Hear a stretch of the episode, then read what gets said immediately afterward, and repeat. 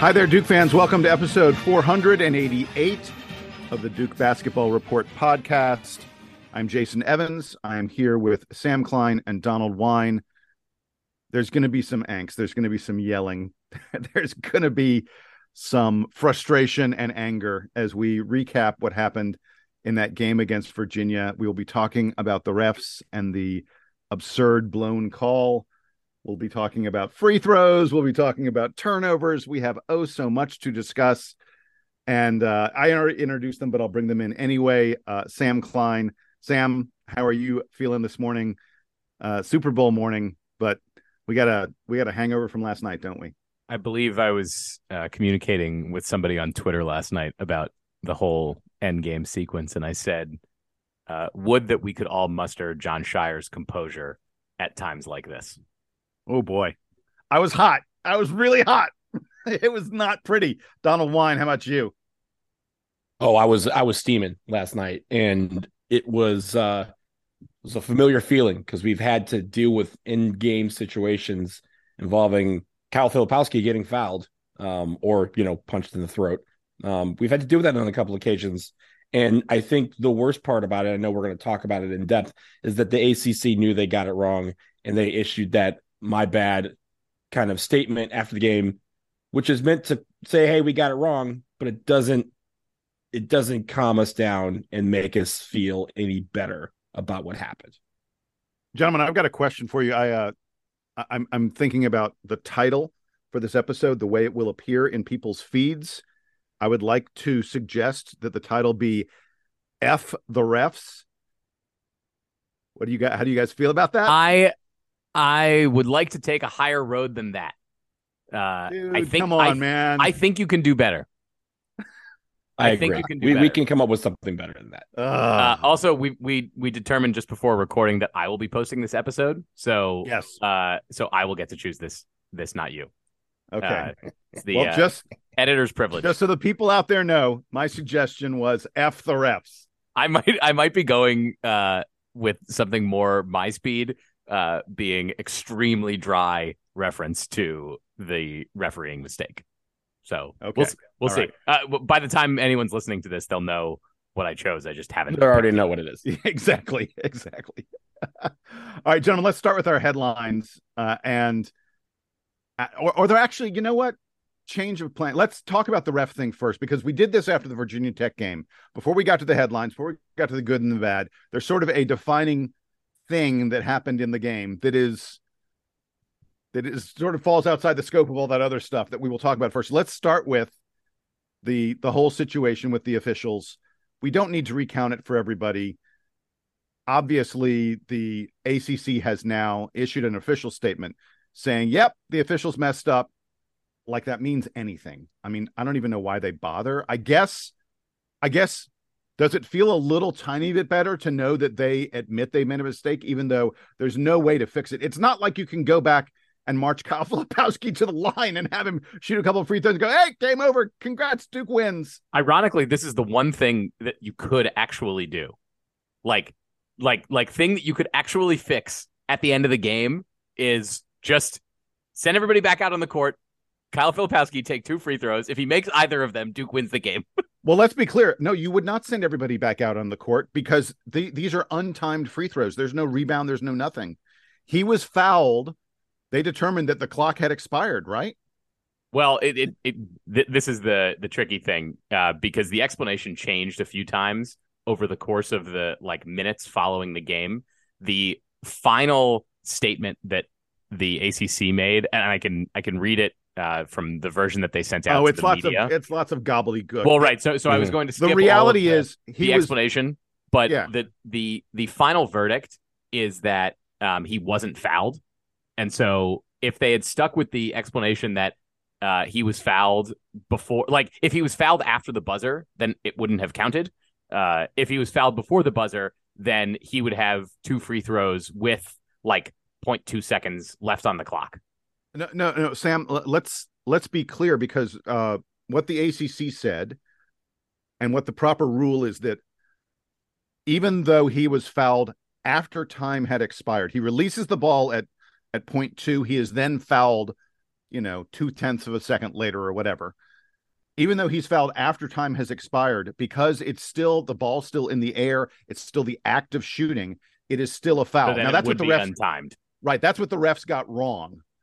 But there is no time left on the clock, and he should be shooting free throws with no one at the line. Now, I guess maybe you would have him run around for a little while so he's tired or something like that. If you want to truly simulate things, if you want to bring fans in and let them, you know, do their thing in front of him, that's, but none of that is happening. I think the problem is that they did get it right on the floor by making the call. Right. Like, they reversed it. That's the insane thing. They basically said, hey, this is a foul. And then they talked about it and said, nope, we were just joking. There's no foul. When there clearly was. And it doesn't matter where it occurred, in the act of shooting, after the act of shooting, 0.2 seconds left, whatever. The thing is, they got it right on the court, and then they reversed themselves and then tried to paint the picture of, nope, we were just joking. This is not a foul. We're going overtime. They didn't say, hey, it was after the buzzer, so we can't send him to the line. They just said, forget that play. Don't worry about that one. That we're just going to go to overtime and play it that way. And that's where I think they got it wrong. That's where I think it changes the game, in the sense that it was a tie ball game and we could have won with those free throws. Again, just one of those free throws. We were 9 for 12 from the free throw line. So, you know, the idea is he's going to make one, but the idea is that they got it right. And then they changed it, and they offered an explanation as if we weren't watching the same game. I think that was the worst part. Let me tell you another sort of horrible part of this whole narrative. If they go through with the free throws and Filipowski gets up there, Duke probably wins the game with Kyle Filipowski making 1 point in the game, and we'd be talking today about how he was like the most unlikely hero after 40 minutes of regulation, because he made exactly 1 point in this game, having missed six. He probably makes two, because he automatically takes, they make you take both free throws, even if you hit the first. Okay. But, so he takes two free throws. He had already missed two free throws in this game. So let me say, by the way, Sam, the depths of research and rule reading that I have done about end of game free throws in the past 18 hours is pretty crazy. So that's one of the biggest bummers for me. In addition to the fact that Duke loses this game, and when you zoom out at it, it looks like Duke loses by 7 points at Virginia, which is like a totally expected thing. I think Virginia was favored by 5 or something going into this. They're favored by 6. They were favored by 6. Duke loses by 7. So it's like, oh, this is exactly what was supposed to happen. And then when you look into the details of it, you're like, wow, Duke almost pulls off a victory here. Covering and winning the game. So I'm bummed about that. The one, let me give you guys the one pro UVA take on this that everyone will find infuriating, but I would like to share it for the purposes of, I acknowledge this karma. I think it was in 2016 when Duke beat UVA in Cameron. It was either 16 or 17. Duke beat UVA in Cameron, and Grayson Allen definitely traveled when he made that final shot. So I think this is the settling of the karma from that game, and it just took a few years. It's not just It's not just that. It was, I believe, 97. I think was the year. Steve Wojo has that play. Sam, you may not even remember this. You may be too young. Okay, this is a really legendary play. I looked for it on YouTube and I couldn't find it, but I read about it to remind myself. Wojo has a play where there's a Virginia play. This is at Virginia. There's a Virginia player taking a free throw. He hits the free throw. There's someone waiting. There's like 6 seconds left or 10 seconds left, something like that. There is someone waiting to check in at the scorer's table. You know, when a free throw is hit, a guy is allowed, they blow the whistle and a guy is allowed to check in. And the horn blows for him to check in, but the refs don't signal for him to come in. Duke inbounds the ball to Wojo. He runs to the other end of the floor. He gets fouled. He ends up hitting free throws to win the game for Duke. The Virginia player, like the clock doesn't start, like the scorekeeper's confused. It was absolute crazy confusion. The ACC issued this huge statement saying the refs got it completely wrong, but it's not fixable. This is real karma payback for that in a big, big way. And I think one of the listeners pointed out this one as well, Jason. We got an email from Jason Ossie acknowledging that that this was payback for that moment. So you're not the only one who this came to mind to. I wholly disagree with all of that, because there's no karma to be attained from something that happened 26 years ago. There just isn't. The fact of the matter is they got the call right on the floor, and then they decided they would rather see overtime than stay right. And I think that was just, it was just an awful way to end regulation, and it leaves a sour taste in everybody's mouth, because you have to get the calls right. And that's why we have review, right? Like, this is where it gets annoying, right? We didn't have review back in 1997. We didn't have review even in 2016, really. Like, even then it was very limited, right? It was mainly just time. And if someone, they could check out of bounds plays, like if the ball bounces off someone out of bounds. This one, they had the opportunity to review this play. They did, and said, I know what we just saw was right, but we're going to overtime anyway. That's where it's most egregious, because they have the technology to get it right. They got it right on the floor. They looked at themselves getting it right, and then they changed it. All right, so a couple things as we wrap up this ref conversation, and we do need to. We're wrapping this up. We're done. At some point we have to wrap it up. But I just want to get in a couple things. First of all, Lee Castle, Tim Clarherty, and Jeffrey Anderson were the referees here. Those three gentlemen cannot referee a game in Cameron this season. There's just there's no way the ACC will allow that to happen. It would be the booing would be absolutely relentless. And I worry a little bit that some hothead might do something stupid, like throw a drink or something like that on them. I'm telling you, those guys just cannot appear in Cameron. Well, Jason, I mean, when we had the Virginia Tech game and Kyle Filipowski got punched in the throat and there was determined to be incidental contact, have those referees, because those are three different referees, have they officiated a Duke game since then? Because that's the question. Frankly, at some point, Donald, he's going to run out of referees. I think this is worse. I think this is way worse. No. I'm not saying it's not worse. I'm saying that if they're still refereeing games, right? Like, the ACC doesn't have this whole stash of officials. They can just say, oh, well, we'll rotate these three people off of Duke. Like, we get Roger Ayers every other game, right? We get the same officials, repeatedly over the years. So if you're going to eliminate these three, I agree with you. I think that's wise, but I don't know if they have the arsenal to do it, right? I don't know if they have enough officials to now, because now we're talking about six people that they can't have Duke operate in Cameron. And that's a lot of officials. As we said, I don't recall the names of the officials from the Virginia Tech game. I didn't bother to look it up. In this game, I'm telling you, I've seen those three guys' names on Twitter extensively in the past 12 hours. Like, there are a lot of people who have noted Lee Castle, Tim Clarherty, and Jeffrey Anderson's names. It's out there in a way that I don't think the other refs' names were out there. Is it time for the DBR podcast to issue our blanket, we don't condone violence of any kind statement? Correct. Yes, of course. Okay, great. I want to point out something. I'm a hothead. I'm a bad fan. I think that Duke fans should not do what I say they should do next. So I will start by saying that. I would be thrilled. The following is a bad idea from Jason Evans. I would be so thrilled. I would love it if the next game in Cameron, and I agree, Castle, Clarherty, and Anderson won't be there. But if the fans just lay into the entire first half is nothing but some kind of chant about the refs. I'm not going to suggest the words they use. Pick a phrase. I'm sure you can come up with one. The entire first half is nothing but nonstop. You can maybe occasionally cheer when Duke makes a dunk or something like that. But I mean nonstop. And by nonstop, I mean throughout timeouts, when the ball's out of bounds, no matter what is happening, the fans spend the entire first half chanting at those refs and letting them know how angry we are that we had a win taken away from us. I want it to be absolutely unrelenting. Or you can just help the refs out. Every time we get fouled, everyone in the building just chant foul.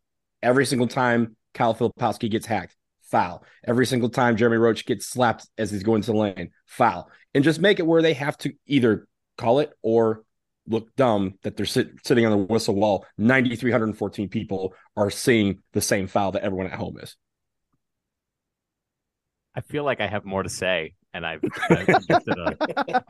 just at a loss for words. Can we spend like 15 minutes doing headlines now? Yeah.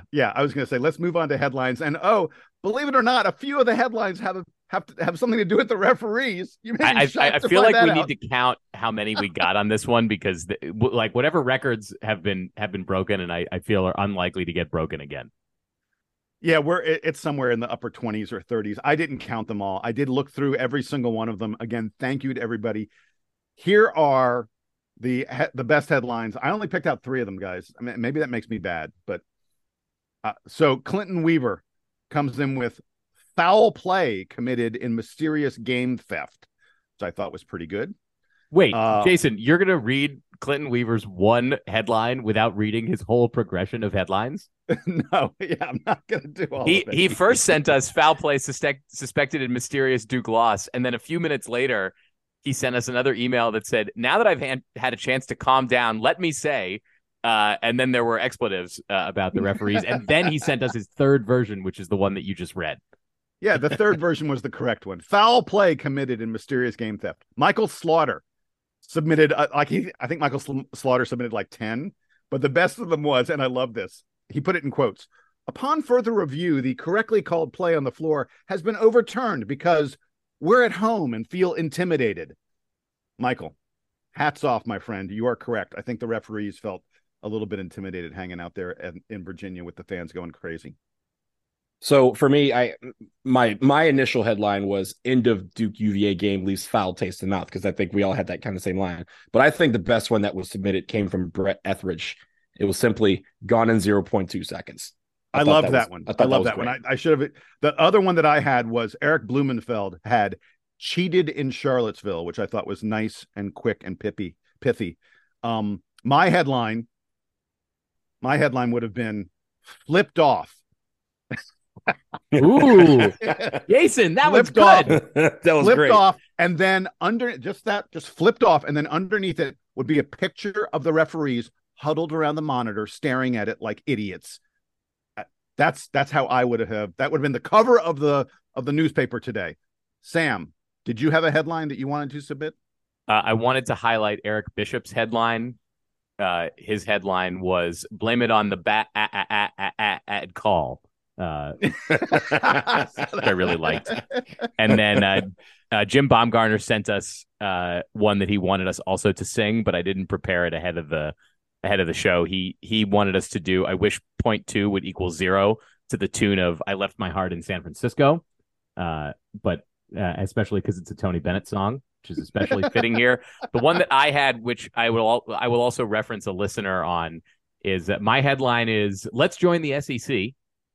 And because I'm done with these foolish ACC refs and their foolishness. And we had an email from prominent DBR poster Wilco, who is a great poster and emailer, who said, I historically considered myself an ACC purist. Now I care a whole lot less about the conference. It's hard to imagine we'd be treated worse in a new conference. I find myself silently rooting for its demise now. And Wilco, I just want to say thanks. And welcome to the club. I've been anti the rest of the ACC for many years now, and on the record on this show, I don't root for the rest of the ACC. I don't care about them at all. I don't care if they play well in the tournament, even if it means that it's a few more dollars in the Duke athletic department. If all the other ACC schools would just be terrible at basketball, that wouldn't bother me one bit. So I'm totally down with that. Totally down with getting rid of all these terrible referees and firing them into the sun. And just rooting for Duke and not caring about anyone else. It's us against the world. So thank you, Wilco. And thank you to all those out there who are on team burn it all down if they're not Duke. Okay, guys, should we get to the game a little bit? I think sure. Maybe it's time. I guess there were 45 other minutes of game time that we have to talk about. Yeah, exactly. All right, let's start with the good, because that's the way we do it. We start with the good. And Donald, I'll go to you first. Begin any place you want, although you're not allowed to begin with Kyle Filipowski. No, I think looking at just how we performed last night, I think we owned the paint when it comes to rebounding. We had a 15 rebound advantage over the course of the game, 39 to 24. 24 rebounds is a very low number. So I commend Duke for keeping Virginia off the glass, and I think that kept us in the game, especially, this game, when you think about the actual game, There was little mini runs here and there. Obviously, we'll talk about some of the things that we did poorly, but I think that we hung in there with one of the top teams in the country for 45 minutes. I thought that was, you know, commendable. And looking at how this team played, I think the reason why we, you know, we're so upset is that we thought that this is a game that we could pick off. You know, this is a team that, you know, is really, really good in Virginia. And we were able to, you know, hang with them and really have a chance at the end to win it before we went to overtime. So a part of that was part of the reason why we were in it is because we were able to get rebounds and go the other way and get some offensive possession. So I commend us for that. And Donald, we said in the preview for this game that it's Duke's rebounding against UVA's ability to force turnovers, both of which were, you know, huge storylines in this game. And we'll talk about the turnovers and the bad, but I think that Duke's rebounding effort is crucial here. UVA sort of gives it up for you a little bit. They really don't try that hard to grab offensive rebounds. They're one and done on their shooting typically, unless the ball goes right into their hands. So I appreciated that. The other thing that I want to mention, and I know Jason wants to talk about Dariq Whitehead and his return in a more general sense before we get to Whitehead specifically, who is part of this topic. Duke's three-point shooting was very good in this game. If you remove the two shots they took in overtime, by the way, when we're going through this review, I will be citing statistics as if the overtime period did not happen, as it should not have. If you just look at the non-overtime period, the regulation period, Duke was over 40% from three in this game. It is part of a larger trend that Duke has gotten a little bit better. It feels like maybe, you know, reverting to the mean for guys like Jacob Grandison and Dariq Whitehead, if he is now able to hit shots like he did last night. So I appreciate, and Jeremy Roach early in the game, setting the tone and getting Duke that early lead. So I loved seeing Duke's 3-point shooting. UVA is good at slowing you down. And Duke was you know, somewhat played into that trap a bit, but they were able to, with the help of a lot of guys shooting, but also Tyrese Proctor's passing, make the 3-point shot a major weapon. Yeah, I'm glad you teed up the fact that I'm going to talk about Whitehead. First of all, the fact that he came back is a good thing for this Duke team. No question about that. He was knocking off the rust a little bit in the first half, but was really strong in the second half. He played the entire overtime. And, you know, he had 10 points in the second half. He had that little flurry of three-pointers, but he just looked like he was, you know, getting pretty close to being back to what we are hoping and thinking he can be for this team. And hand in hand with him was Jacob Grandison, who was our leading scorer in the second half with 11 points. I mean, if you had Grandison and Whitehead leading Duke in scoring, putting up double-digit scoring in the second half against Virginia, please go cash your 500-1 ticket at the window, because man, that was an unlikely result that ended up happening this game, and it's certainly something worth highlighting. By the way, Jacob Grandison played the second most minutes of anyone on the team in the second half. He played 16 minutes of that second half. Only Tyrese Proctor played more, and then Grandison then played the entire overtime. He, you know, it was clear that Grandison has, you know, found his way back into favor, so to speak. And, you know, the other guy I thought that was worth mentioning, and you got to him a little bit, was Jeremy Roach, who was really strong taking the ball to goal. In the first half, he hit those early three-pointers, one of which the referees called a two-pointer at first because they're blind and, you know, they are idiots.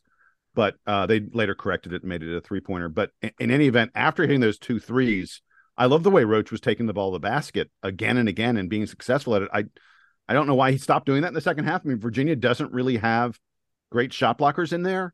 And I you know, one of the things about Roach that's sort of weird is he has these games where he's great for one half and then does nothing for the other half. I don't really understand it, but this has now happened multiple times with him. Anyway, it was a real pity, by the way, that we lost him in the overtime.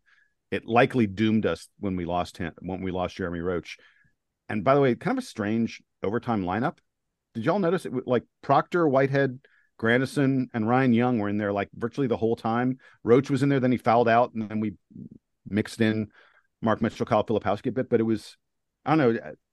It was a strange game. You don't have to get to it yet, but this is a little off topic of the good. But it was a strange game in terms of the lineup combination, some of which was driven by foul trouble. But Jason, why don't you save that commentary for the bad? Because I feel like it's a more extended discussion.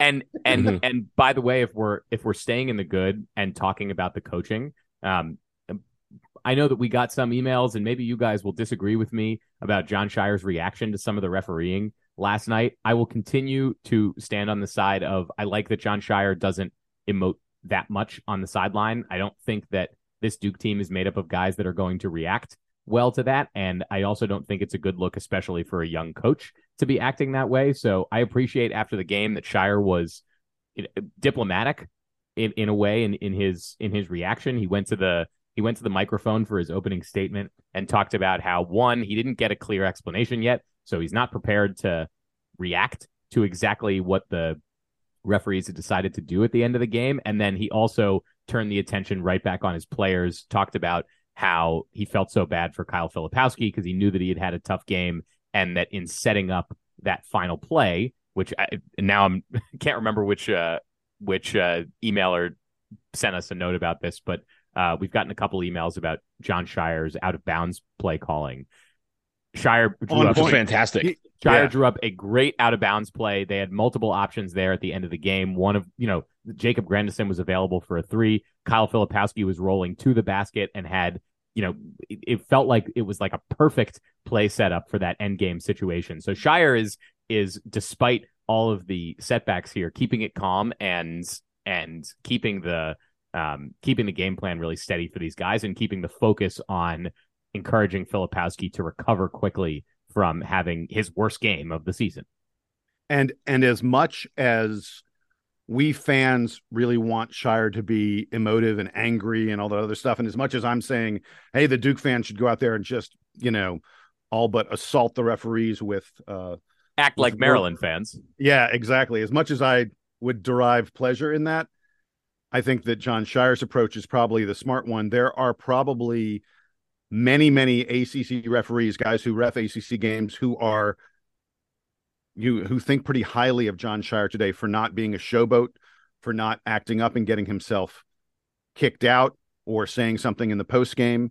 He certainly had cause. He certainly had opportunity to take those refs to task, and he probably earns at least a little bit of favorability in the minds of the entire ACC refing community for not doing that. I agree. I think he showed a lot of sucks. That said, I'm still pissed off. Yeah. I mean, here's the thing. We always talk about this. Everyone feels like because he's not emotive and because he's not throwing jackets and in water, water coolers all over the place, that he doesn't care. Like, he cares more than all of us, right? Like he cares about this team more than anybody out there. And the issue that I see is everyone, we said this all year, that we should not be comparing him to what Coach K would do in a situation. And Coach K, they always say, all these things start off with Coach K would have been irate on the sidelines. I don't care. And I'm not saying that I don't care about Coach K, but that's not Jon Scheyer. We didn't hire Jon Scheyer to be Coach K. We hired Jon Scheyer to be Jon Scheyer. And and I think what he is doing, he's a rookie coach, and it doesn't matter what team he's for. He's not going to get the same level of respect as a coach that's been around for 40 years. Jim Boeheim can yell all he wants, right? Because he's been around for 40 years. Jon Scheyer can't do what Jim Boeheim does because he's been around for one season. And I think the way he handled himself and turning attention to his team and saying, hey, we deserve this win. We had these moments, and we had some things we need to work on, and not turning the attention and fueling a fire. I give him praise for that. And I always will, because I think that's part of, his competitiveness is not in the lines of, being demonstrative. He can still be angry and upset without showing that in the sideline, and that's what he's proven. And I want to be clear about something. I too have seen numerous folks on Twitter and elsewhere, emails, and such, saying Coach K would have gotten that call. Coach K would have, had the respect of those refs or whatever, blah, blah, blah.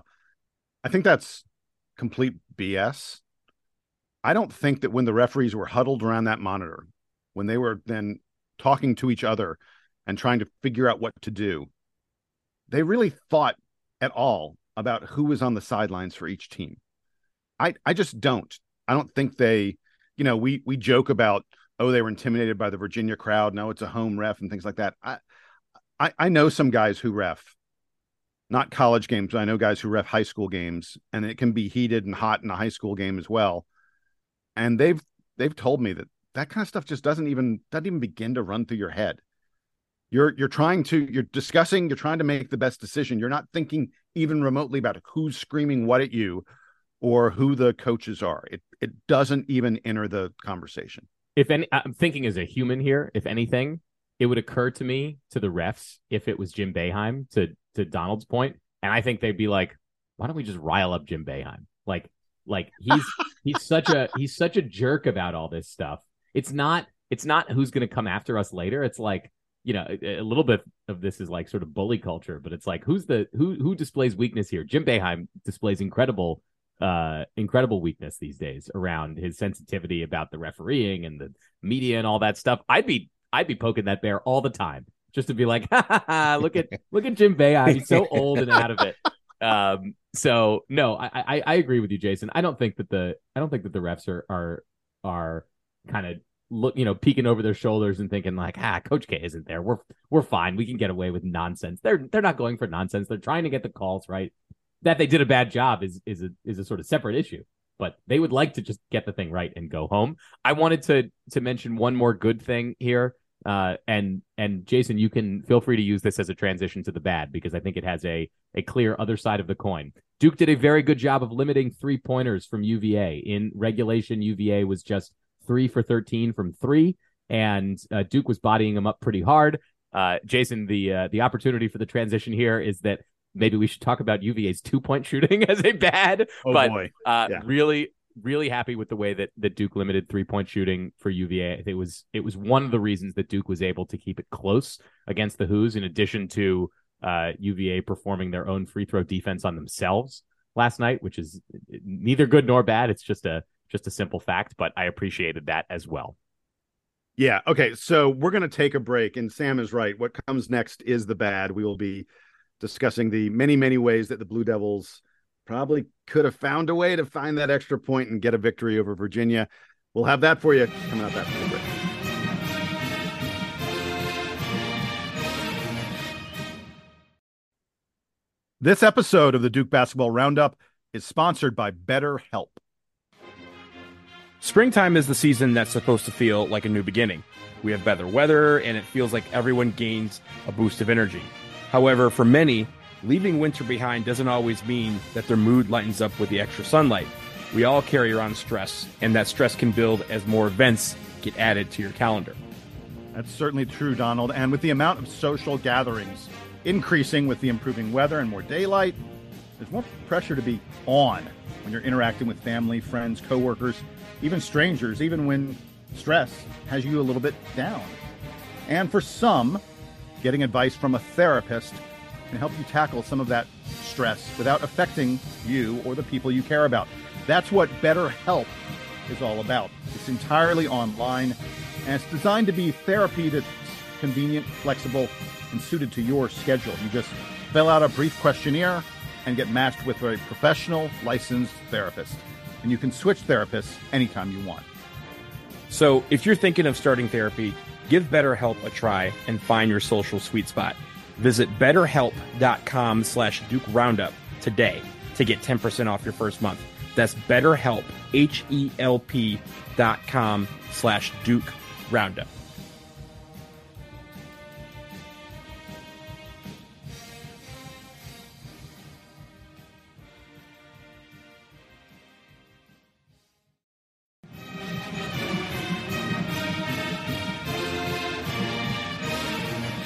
All right, we're back from the break, and time to dive into the bad. And, you know, I feel kind of awful that, like, as I look at my page of notes, my pages of notes, there's a lot more in the bad than there is in the good. And before we even get into the bad, I do want to say this, you know, playing Virginia as close as we did at Virginia, taking a loss at Virginia is not an unforgivable kind of thing.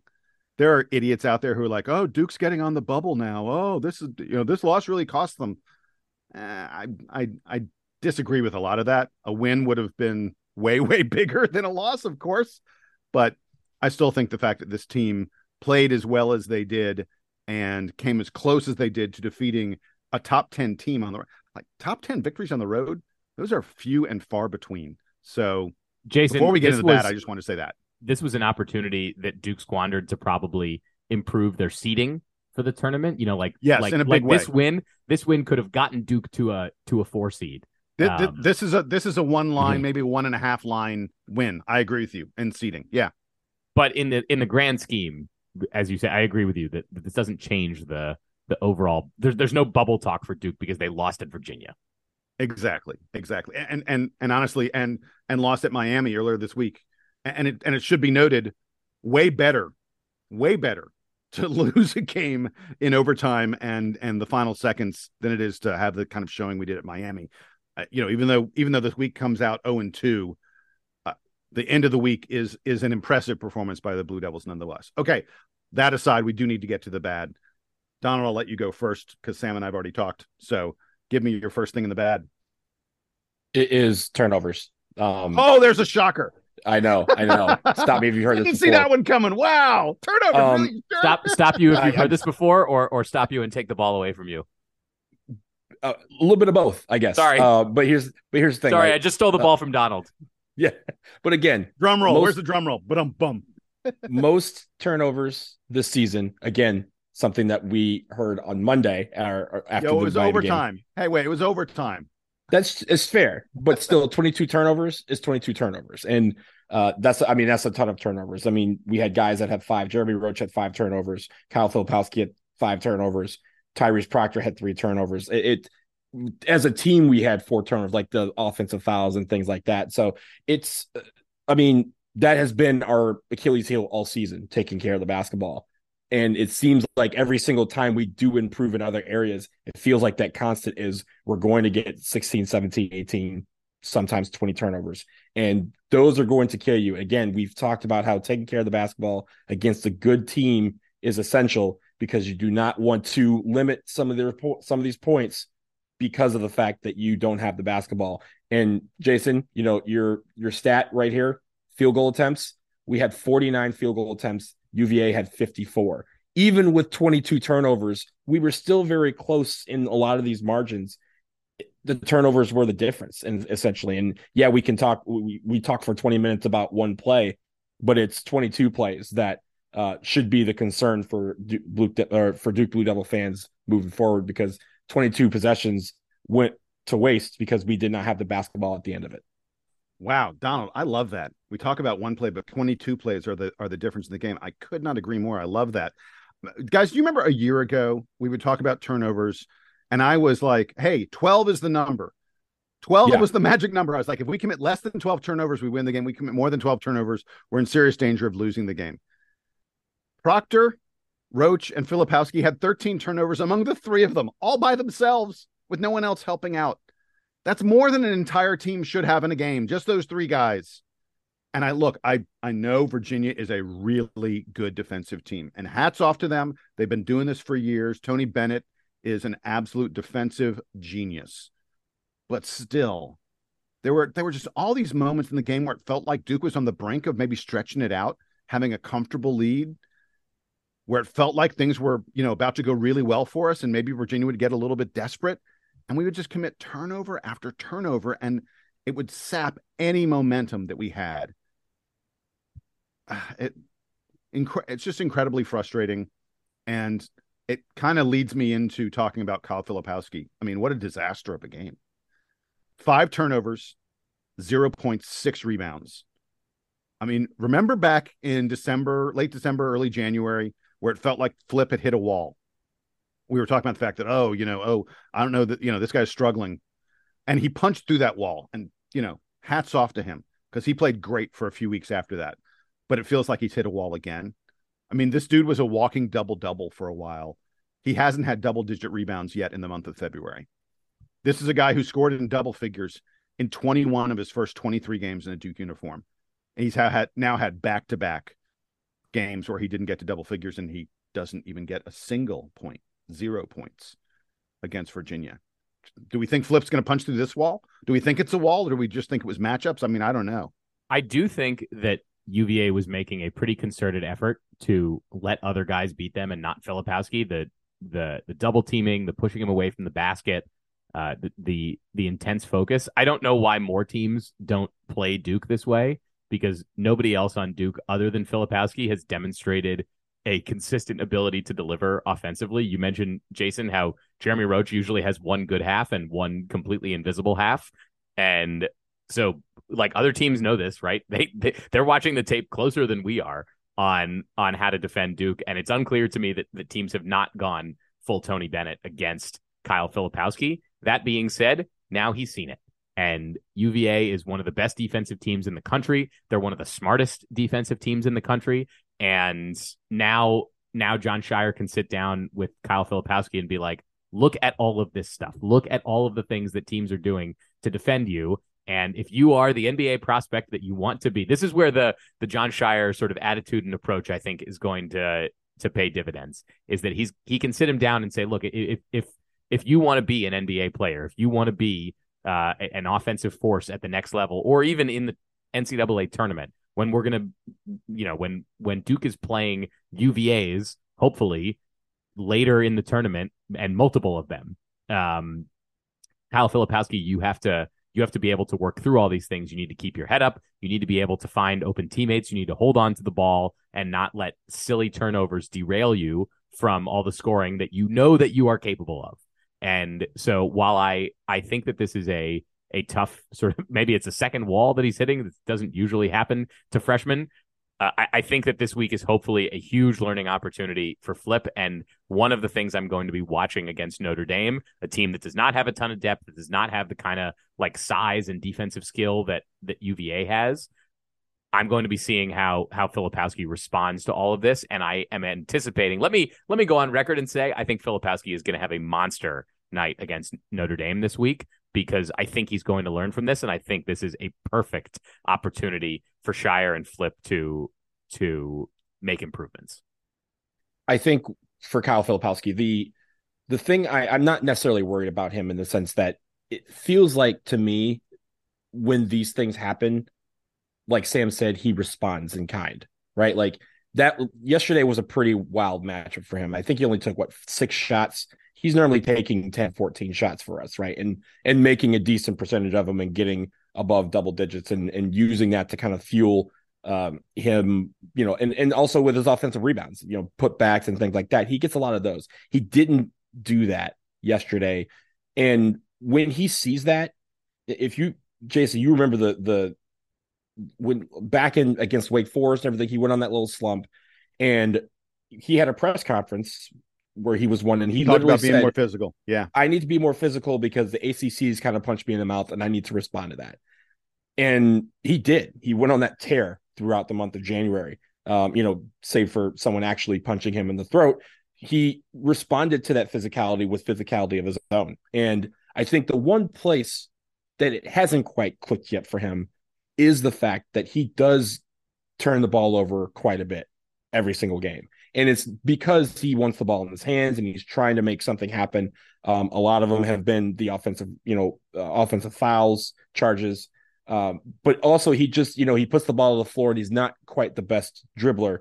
And because of that, teams kind of have been goading him into doing that because they know that's a weakness of his and they can take advantage of it. So he's going to work on that. I think that's the key to him is, a lot of these opportunities that he does have, and he touches the ball quite a bit in our offense, he needs to take care of the basketball, because I think from there, the rest of his game has already, even if he has slumps here and there, the rest of his game will improve.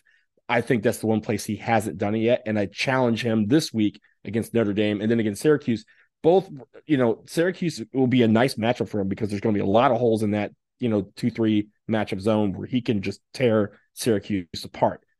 But he has to have the ball in his hand to do it. And like I said, you have to have the ball in your hand to make something happen, and you have to take care of it when you do. So that's something that I challenge for Kyle Filipowski over this next week, over the coming weeks, is for him to improve his care of the basketball, because I think from all of that, all the rest of the stuff where he's kind of hit a wall on, he's going to punch right through that stuff.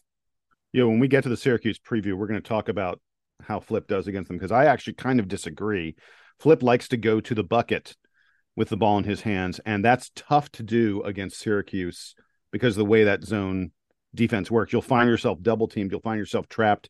You'll find yourself, spinning into trouble more often than not against Syracuse. But we'll get to that later this week. One more thing about the Virginia game I wanted to talk about that was frustrating to me. Let's talk about Derek Lively. Utterly ineffective, but he barely had a chance to play. He makes those opening free throws. He then, just a couple minutes later, he gets a nice offensive rebound that he relocates to Jeremy Roach, who buries a three. And then, Lively disappears for the rest of the game. And I know foul trouble had something to do with it, but I'm kind of mystified as to why. I mean, look, it's not like Lively was sitting on four fouls. He ends the game with three. I'm kind of mystified as to why Jon Scheyer played Ryan Young so much more than Derek Lively. Maybe he wanted, a bit more smart passing, more of an offensive threat in the post. But Virginia destroyed, just massacred Duke on points in the paint. Virginia scores 42 points in the paint. They backdoored us. They got a number of layups, largely uncontested. And I have to wonder if we'd found a way for Derek Lively to play a little bit more, if he would have helped with that. Revise that statement. I don't wonder. I know for a fact, I will state it right here.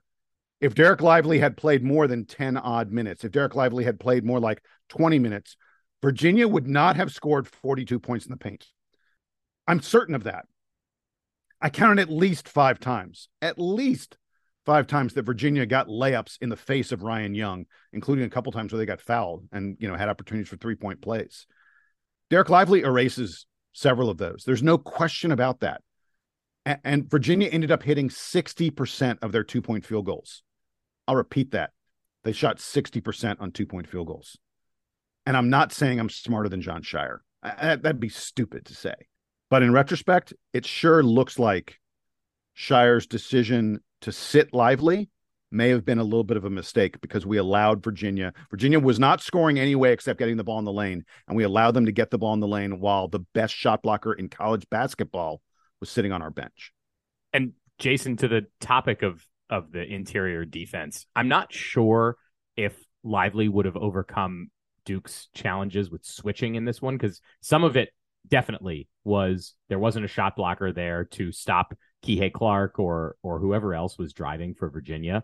Some of this, I think, was actually Duke's attention to detail on the defense, and it was really it felt like they were focusing so hard on preventing UVA from getting good looks from three that UVA was just able to outlet into the post and get the easy looks from two. And so there was some sort of recovery here. I'll say that I don't know if Lively playing 10 more minutes would have definitely affected that. I do know that it feels like this team has fallen a bit behind on